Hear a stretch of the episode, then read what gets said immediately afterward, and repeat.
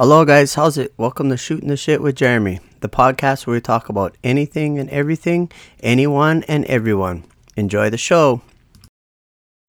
How's it? Hello, guys. Welcome to episode two. And first of all, thank you, much mahalos. Thank you, thank you for everybody who listened, downloaded, and checked out our first episode. Um, super stoked that you guys checked it out and liked it and or if you didn't like it that's cool too. I like the feedback but please keep it going. Share the show.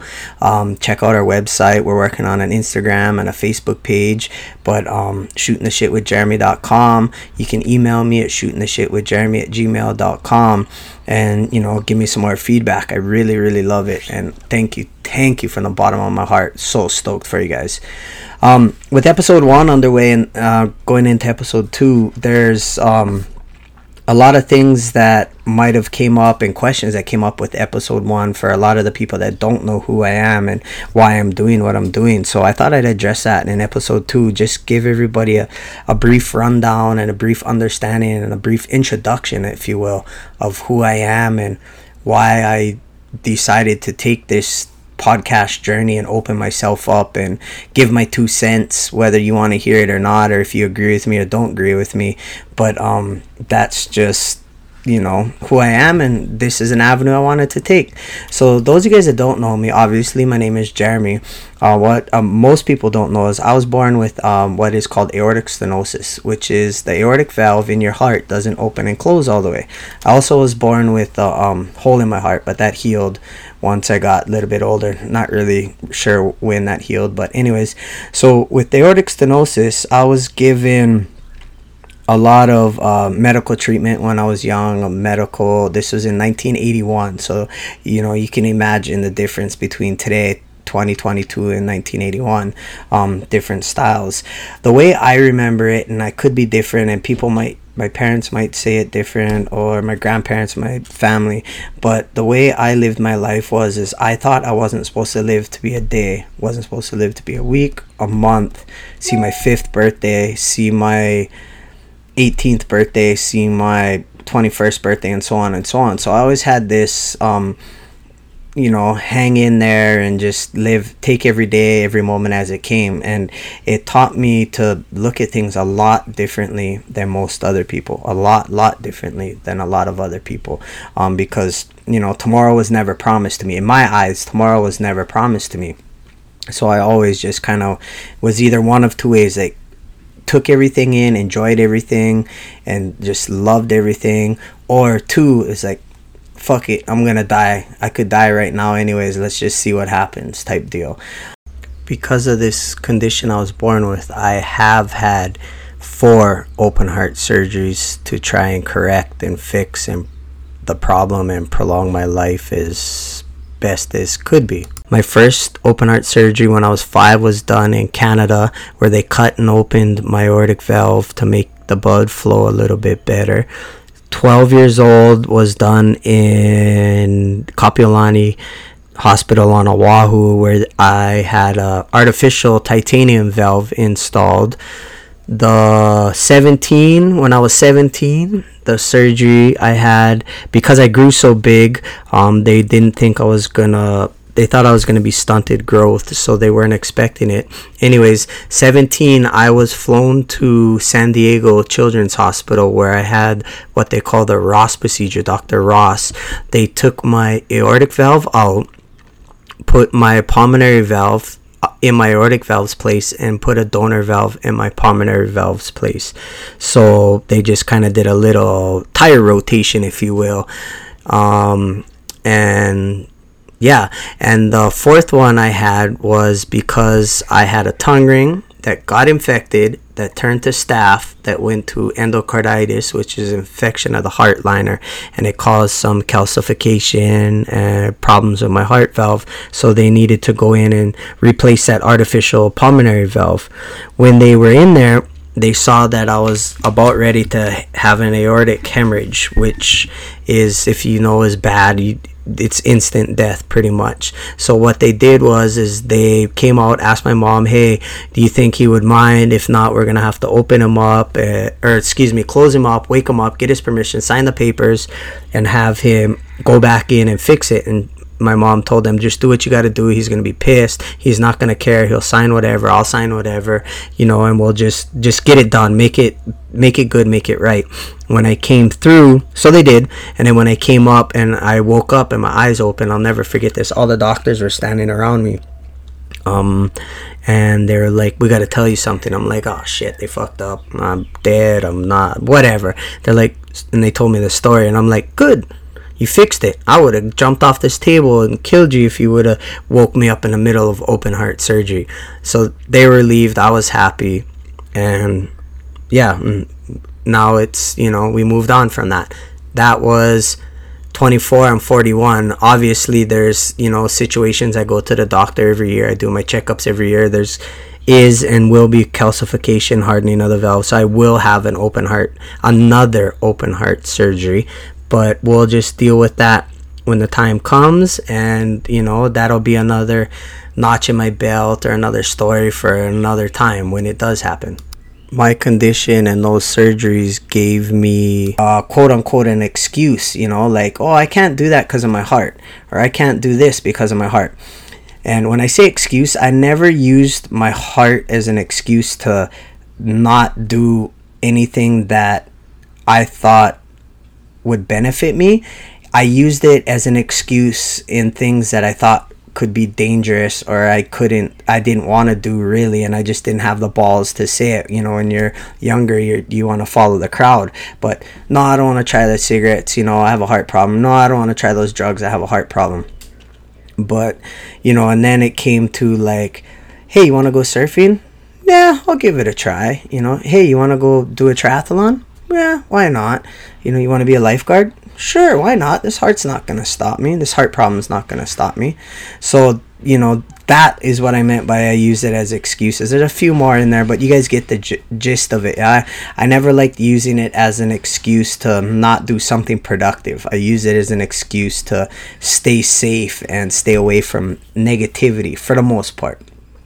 Um, also, growing up, because of this situation that I was born into, I wasn't made into the situation excuse me i was made i was born into the situation but i wasn't um it wasn't a situation that i got to choose that my family got to choose or anybody got to choose. It just it, it is what it is. It was what it was. Um it obviously changed my perspective on life and i looked at things a lot differently. The one thing that i really noticed at a young age was we would always have these people come into our schools and talk about how they came did better for themselves and how they were basically inspirational speakers right? So they did this this and this and then they because of that they did this or did that. And um, the one thing that I noticed growing up. It started in elementary school, middle school, high school, and even when I was working at the county, we had some inspirational speakers that came through. And the one thing that I noticed was is majority of those people, I'm more than majority, all of those people were made a choice to get to where they were at. They decided to do the drugs and then go to rehab, and then now they're better for themselves. They decided to, you know, break the law and go to jail and do better for themselves which is cool you know what i mean? Like hey you did better for yourselves you got better you you cleaned your life away you know? But i always in the back of my mind was thinking to myself hey they made a choice. They went down that road. They did and they still are they're being inspirational speakers and telling people that they could do this and they can do that what about somebody like me? What about the people like me that never had a choice, never had the opportunity to say, hey, let's go right instead of left? Or, you know, uh, let's break this law instead of not break this law. You know, I was born with this situation. I wasn't allowed to pick and choose what the outcome was, so to speak, right? Like, you can't play sports or you're going to die. Like, is there really a choice in that? I mean, to a point, yes, but you know what I mean? It wasn't like, well, I'm going to steal this car and see what happens. So I used to get honestly a little upset and I used to not pay attention. I'm talking to myself and yes, I talk to myself. I'm um, saying like I could do a better job than these guys. I know I've been through way more stuff than these guys. I've done more stuff. I've come on the other side of stuff that I didn't have a choice to go through. You know, I, there was no there was no choice. And I came out on the other side with flying colors in my eyes and how I felt. So, in the back of my mind, like I said, I always kind of wanted to do inspirational speaking and tell my story and help people out and say, like, hey, not everybody's got to go through a negative choice to better themselves and come out on the other side. Some of you guys are going to be presented with a situation that is out of your control.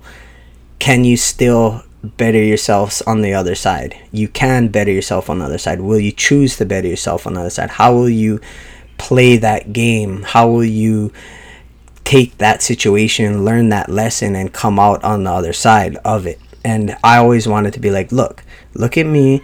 I did this, this, this, and this. And I came out because of this. Or they said I couldn't do this, but I did this. I was supposed to die, but I'm here I wasn't supposed to live and do this, but guess what? I did do this. You know, that kind of thing. Um, so I always had that in the back of the mind. So a lot of the times when people ask me why I decided to join jujitsu, um, train jujitsu, do the world championship in jiu-jitsu why i decided to do some sprint triathlons why i became a lifeguard why i paddled out on those huge days and surf why am i going for a run or why am i you know doing all these crazy things that the doctors told me not to do. And granted they didn't seem crazy to me. It was crazy to the doctors. It was crazy to my family that i was doing it. But it was just that's what my friends were doing. That's what everybody else was doing.